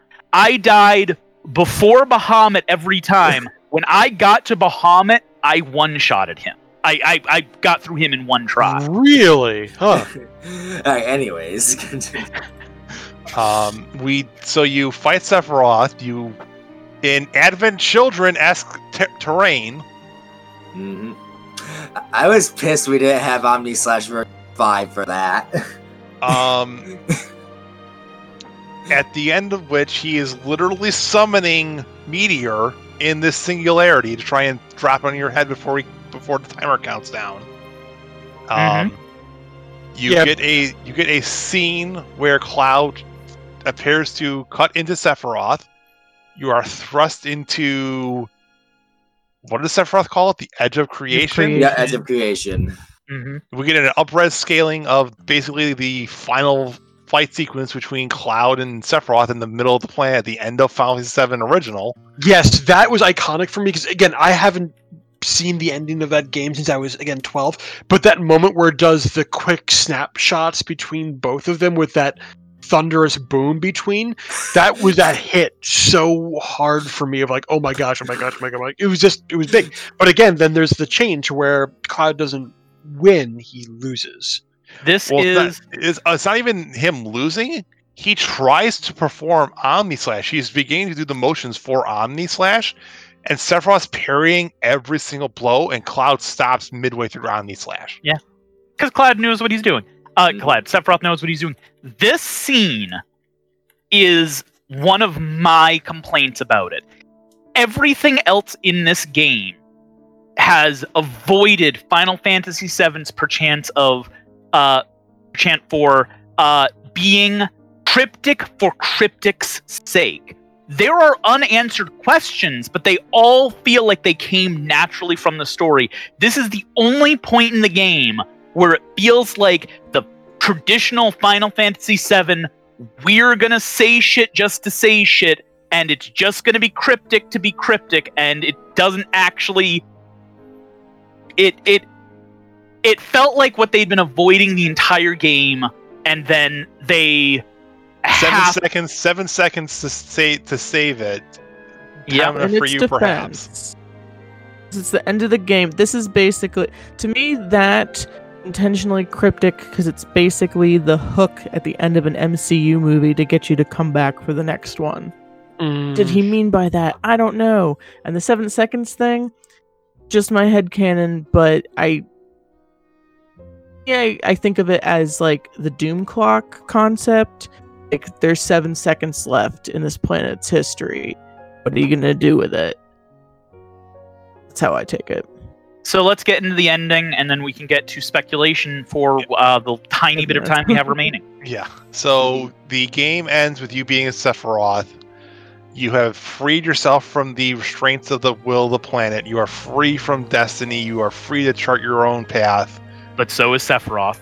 Yeah, Mhm. but so is Yeah. Sephiroth, who may potentially even wield the powers of the Whisperers himself now, based on how certain things are perceived and demonstrated during the Sephiroth fight. And potentially Zack is now alive? So they cut. So they cut to the scene. So it looks like uh, Cloud and Aerith, or at least Aerith, get this flashback showing the end of the fight where Zack would be dead, but instead he's standing there and everything around him's dead, and he goes, "I won." And then he gets Cloud, and they walk together towards Midgar when normally it would just be Cloud. And then the potato chip bag comes across the screen and it's a different stamp. Terrier It's- with a Yeah, he's a terrier now, and uh, they it cuts back, and Aerith has an an, an amazing monologue um, about the steel sky and I missing the Steel Sky. Yeah. Um, but that fact that Zack walked back with him and that's a different stamp, and as I had to tell one of my friends who was like, well, they could have changed the design between then I go, no. Cloud the, from from that scene with Zack and Cloud and Cloud meeting Tifa is less than a month in game. It's just a couple weeks after that that he finds Tifa and the start of the game and the game starts. So are they in a separate timeline? Are th- are we going to be dealing with dimensions? are we So- going to be speculation time? Yeah, we are entering speculation time for the 10 minutes. I'm assuming J- Brian will be benevolent here and give us 10 minutes to speculate. I hope so. So let's lay down some initial ground rules slash benevolence. So we all are in general agreement here that the ending of the game, as we understand it, is you as the main characters have broken free from the shackles of the original Final Fantasy VII storyline Right. Yes. because that's what the Wizards have been trying to force you onto the entire time. Yes, that that is absolutely what happened there. I don't even know if that's speculation. That is just what happens. So, do we believe that Sephiroth? So here's here's question number one I have for you. the Sephiroth that we are that we've been encountering is this the same Sephiroth that you think is in the, from the original Final Fantasy VII, or do you think this is a Sephiroth from Advent Children? Well, I'd say he- Advent Children, honestly. I, I would say one thing we didn't touch on, um, because we went through it so fast, was when we fought the Whispers, we were fighting in what is implied to be the souls of our future selves. Because if you look at the each of the Yep. Whispers, they each have your fighting style, and it says a soul from a future, a, a, a soul from the future trying to save its So- timeline. That that specifically, that's not you from the future. That's the three people from Advent Children. That's what I've heard too. Is that it could possibly be um, the three disciples from Yeah. Advent Children with the Yeah. white hair. They Yeah, so- have I- a I've heard- I've actually heard both. sling. I've actually heard both theories that it could be either the three of So- you or the three of those characters. So the reason why- the. The reason why people think it's the the three disciples or the three people from Advent Children is because the gun the gun arm is not the same one as Clouds or not on Barrett's. The sword's not as large as Clouds, and the fists are uh, a different fighting style. It's if you look at the fighting style of that person and you mirror it to the Advent Children person, it is the exact same. Okay. I didn't really care for Advent Children, so I don't. Yeah, but want it, it- any of the fans my- the fans of Final Fantasy VII are rabid. Oh yeah. To, to be All right. fair, there is I don't know if it's on Hulu or what, but there was like a remake done of Advent Children that actually is like a not- good story. like I did actually not a good about story. story. It was actually a better story because they restructured it and it wasn't just a whole bunch of pretty scenes that didn't make sense. Yeah. Uh, like when I the watched it, I was. Sorry. I was going to say that the actual quote is an entity from a future timeline that is manifested in the present day.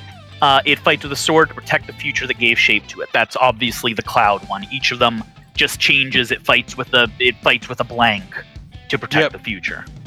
All right, I'm gonna add I'm gonna add in one thing as well to this for spe- for specu- for speculation's sake.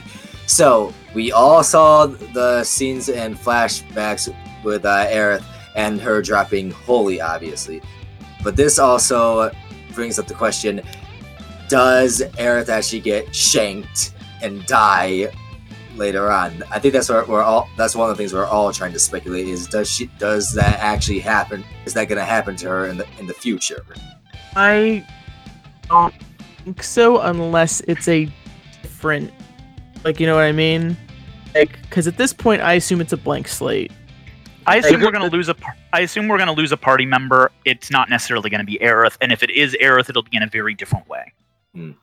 They're gonna get to the uh, the beachfront, and she's just gonna get shanked in the middle of the beachfront just to make everyone angry.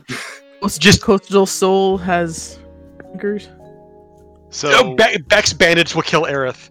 Aerith- well, the, the, the next game is just the next game is just Oh. going to start up with us walking forward, and then Sephiroth stabs Barrett and goes, "I needed to finish the job," and then leaves. So my so um sorry, I- I'm trying, I'm, trying, I'm, trying, I'm trying how to phrase my thoughts because I have an opinion and a theory on this. I'm trying to have it be as succinct as possible. I've been having trouble with that myself. Here, here is my theory. Um, theory. My theory is we're going to have two timelines that play out.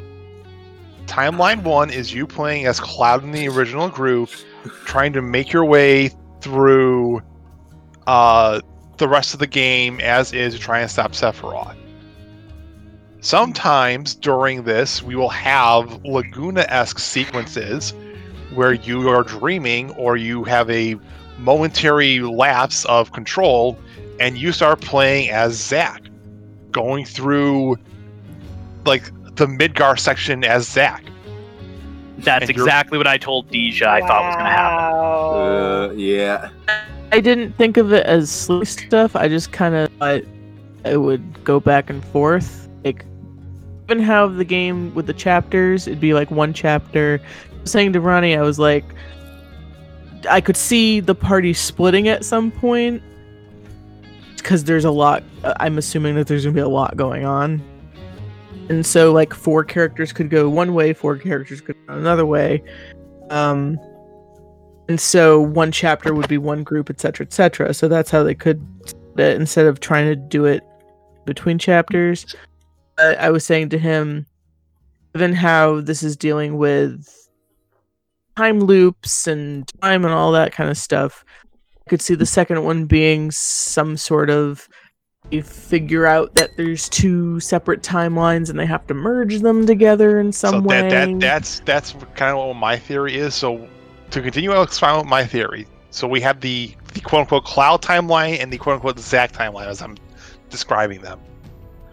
Um, they have two major points where they diverge. Point number one being the Aerith death scene. In Zack's timeline, Aerith dies. In Cloud's timeline, Aerith lives. But in the original timeline, Zack would have died. So, like, wouldn't it have to be the Cloud timeline that Aerith lived? That's yeah.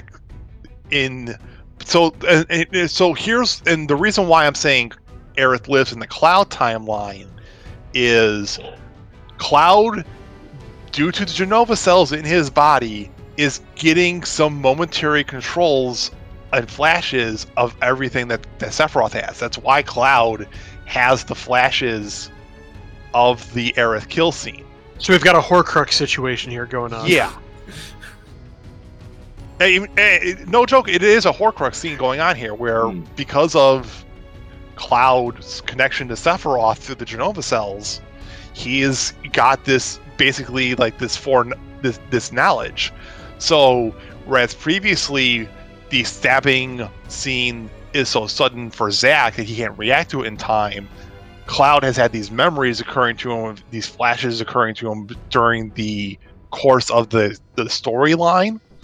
And then when he sees this moment happen, he's able to react in time to stop Sephiroth from killing Aerith. The second conversion point is going to be at North Crater for the first time when you meet up there. In North Crater, it's going to be Cloud that dies in the Cloud timeline. Okay. Um, I, I'd like to bring up. Uh, I, I I actually have two things I want to bring up. One is uh, we actually missed one thing at the end of this, at the during the ending, where we didn't mention that uh, Biggs is alive, and they hint at Jesse being alive. Where'd they hint at Jesse being alive? The gloves, one with the, the gloves on the desk are, are, are Jesse's. Oh, Yeah.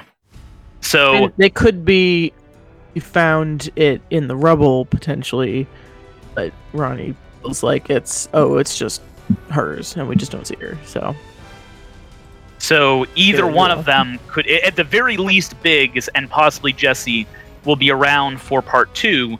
Um, and I think it's very likely we're going to cut between Zack and Cloud in part two, controlling two different parties, and we might get uh, at least Biggs in Zack's separate party. And I think that would be amazing. There- Um, Go ahead. also- Sorry. to, uh, to, to also to finish up my theory, when these timelines would meet up and converge, basically, is during the Lifestream event in um, uh, what what's the town that Cloud like shows up in, like in Mako poisoning. The- The resort town that eventually has diamond weapon. in it. Costa Yeah. del Sol. No, Yeah, not Costa del del Sol. No. Um, Southern Island. Yeah, Med. It starts with an M. One second, I'm gonna look it up. Yeah, but in my opinion, that would be the time. That would be the, the, the quote unquote best point in time from a story perspective where the timelines could merge or some sort of like swapping of the timelines could happen. Because this is also when Cloud has all his memories restored, and you find out what actually hmm. happened during the Nibelheim incident. Mideel. Mideel is the name. thank you. What if, from a story perspective, the Cloud from Zack's timeline, who has been relegated to this like secondary character who is still relatively comatose, gets merged with all the memories of the Cloud from the Cloud timeline, and they his body jumps from the Zack timeline to the Cloud timeline. So one thing I wanted to speculate on, and I wanted to bring up because this is one that I was thinking about ever since we uh, I saw the cut to Aerith's death from Cloud's flashback. Before you do, Ronnie, Shinna did call Yep. next. Oh, I didn't even see. I'm sorry. Go right ahead, Shauna. I was Sorry, looking away from chat. um, I guess the one theory I have is a bit broader. Um, because I haven't quite thought. I, I've been like, I don't know what's going to come, and I can't wait to see.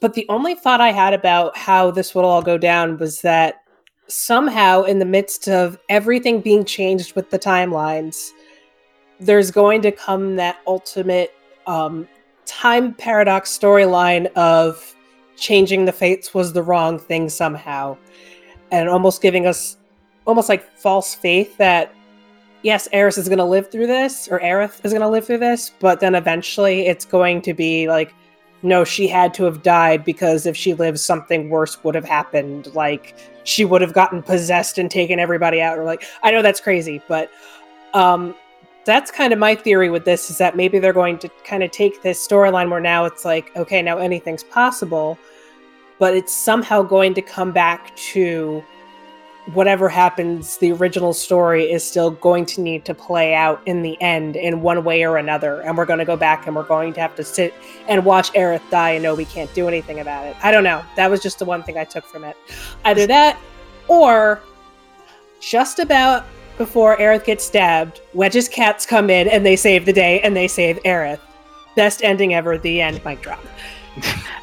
So, in the original timeline, if you follow the events through based on what the the writers and the directors have told us, the original timeline where you see Red 13 running up to with his ans- with his siblings or whatever to um to the ruined uh, Midgar, humanity is extinct.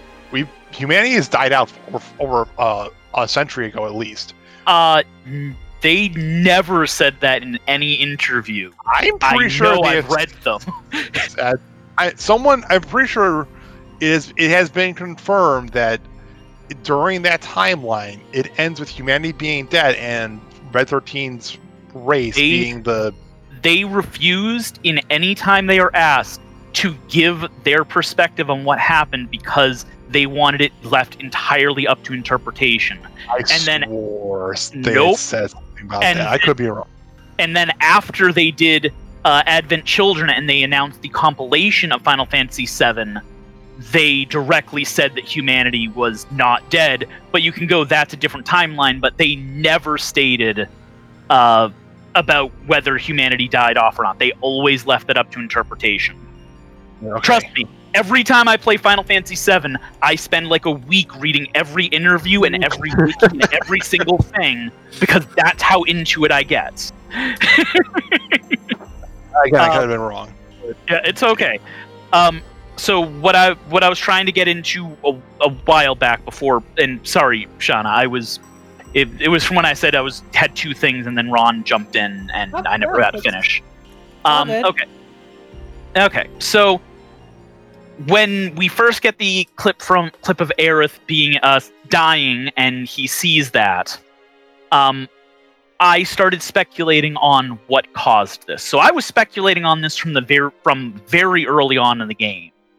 Um, and my interpretation was uh, we don't know what happens when Holy goes off, and for all we and for all we know, what air what the Aerith and the planet could have done with Holy is bring us back to a point where we can change t- history so that Meteor isn't summoned.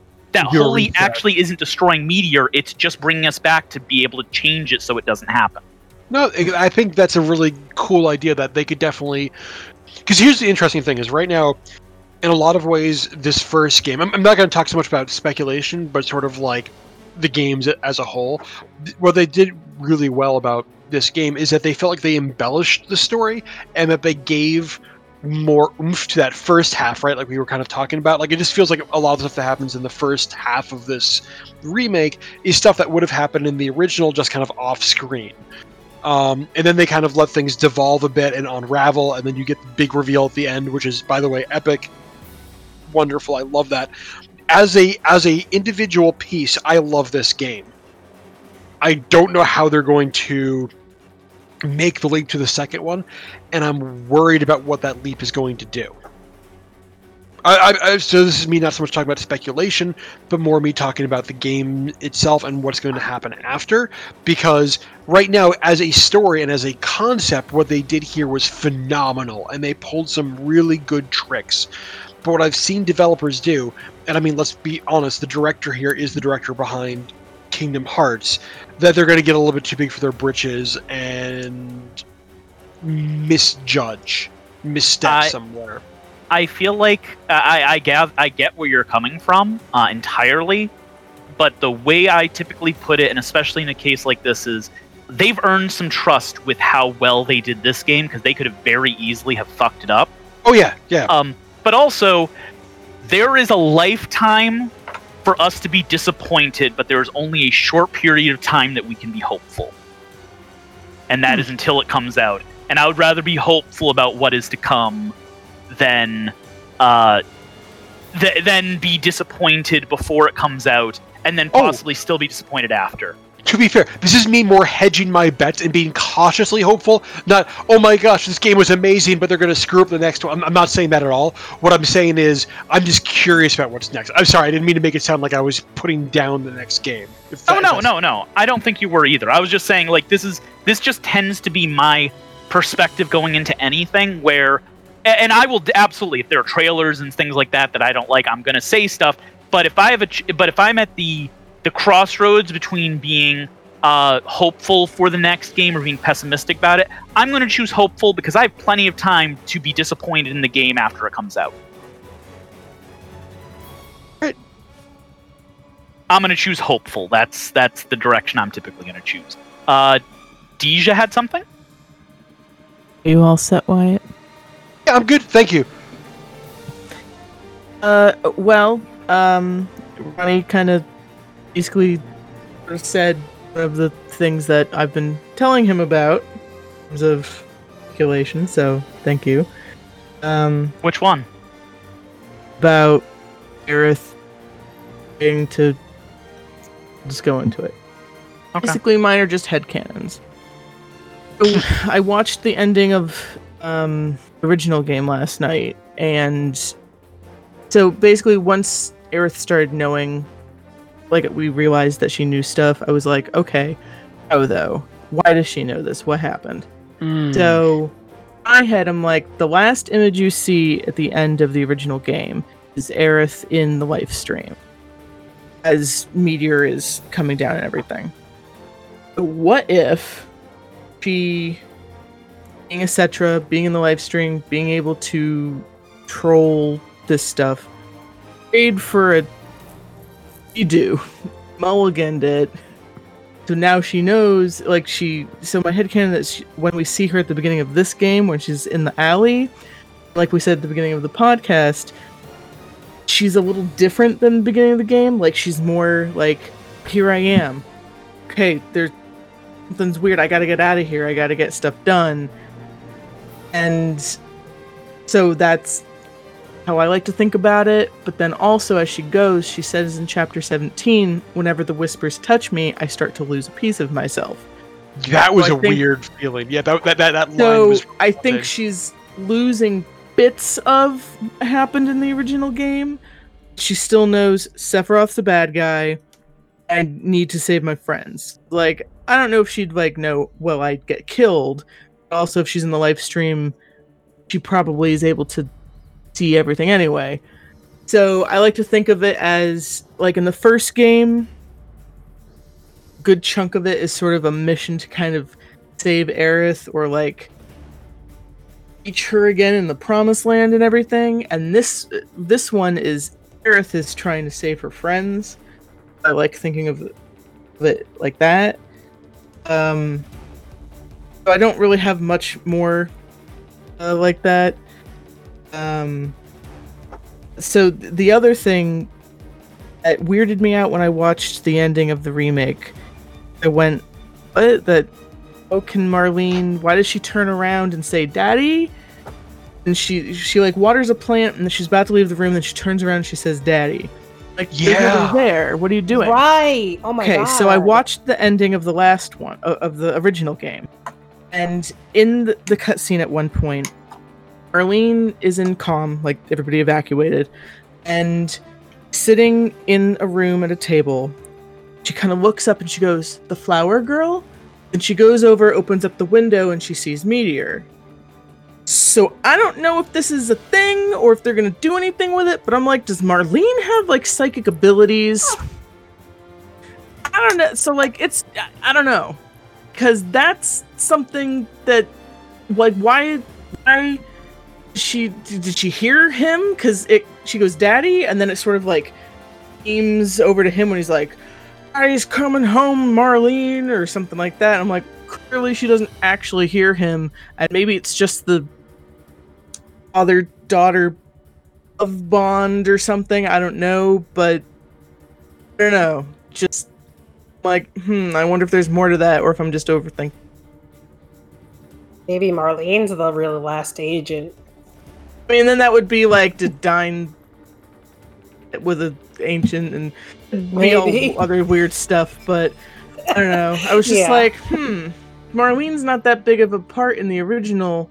She's not even here necessarily, but given that we have two, at least, games to do, who knows? Hmm. May I- mm, maybe. I don't know. I like thinking like that. All right. I Yeah, think right. it is time to wind down, right, Brian? I think you fell asleep. No, Yep. I'm still here. Oh, oh. Aha! I reemerge back from the ether. It was Came back from the Lifestream. Yay! Yay! I am I am revived. I am not dead. but yeah, that's I I can't wait to play this and and and start forming my own opinions and thoughts about it. Um, I hope we don't overhype it like Undertale, and then you're like, Well, here's, well, here's the thing. Final Fantasy VII was my introduction to JRPGs. It was the very first JRPG I'd ever played, and Final Fantasy VII, the original Final Fantasy VII, is is one of my all time favorite games.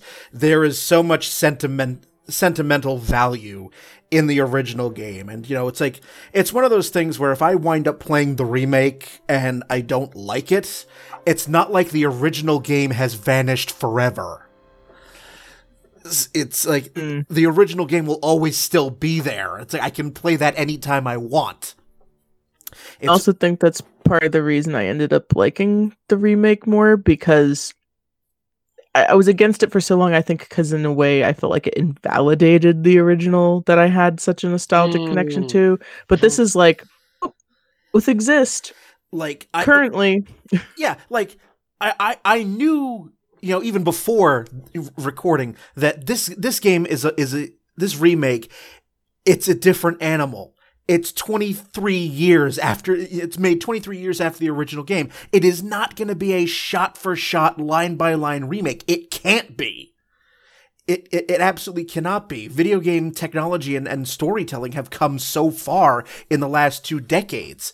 It's like of, of course things are going to be you're giving another ch- another chance to to reopen that plot and and play with it some more it's like oh what couldn't we what do we want to do now or what did we want to do that we couldn't do then due to the limitations of the technology so here we are so i'm i'm i'm looking forward to getting it when it eventually hits uh pc um Well, Brian, if it doesn't hit PC eventually and uh, the COVID is over, so I don't have to worry about giving you a virus, I will just let you use our PS4.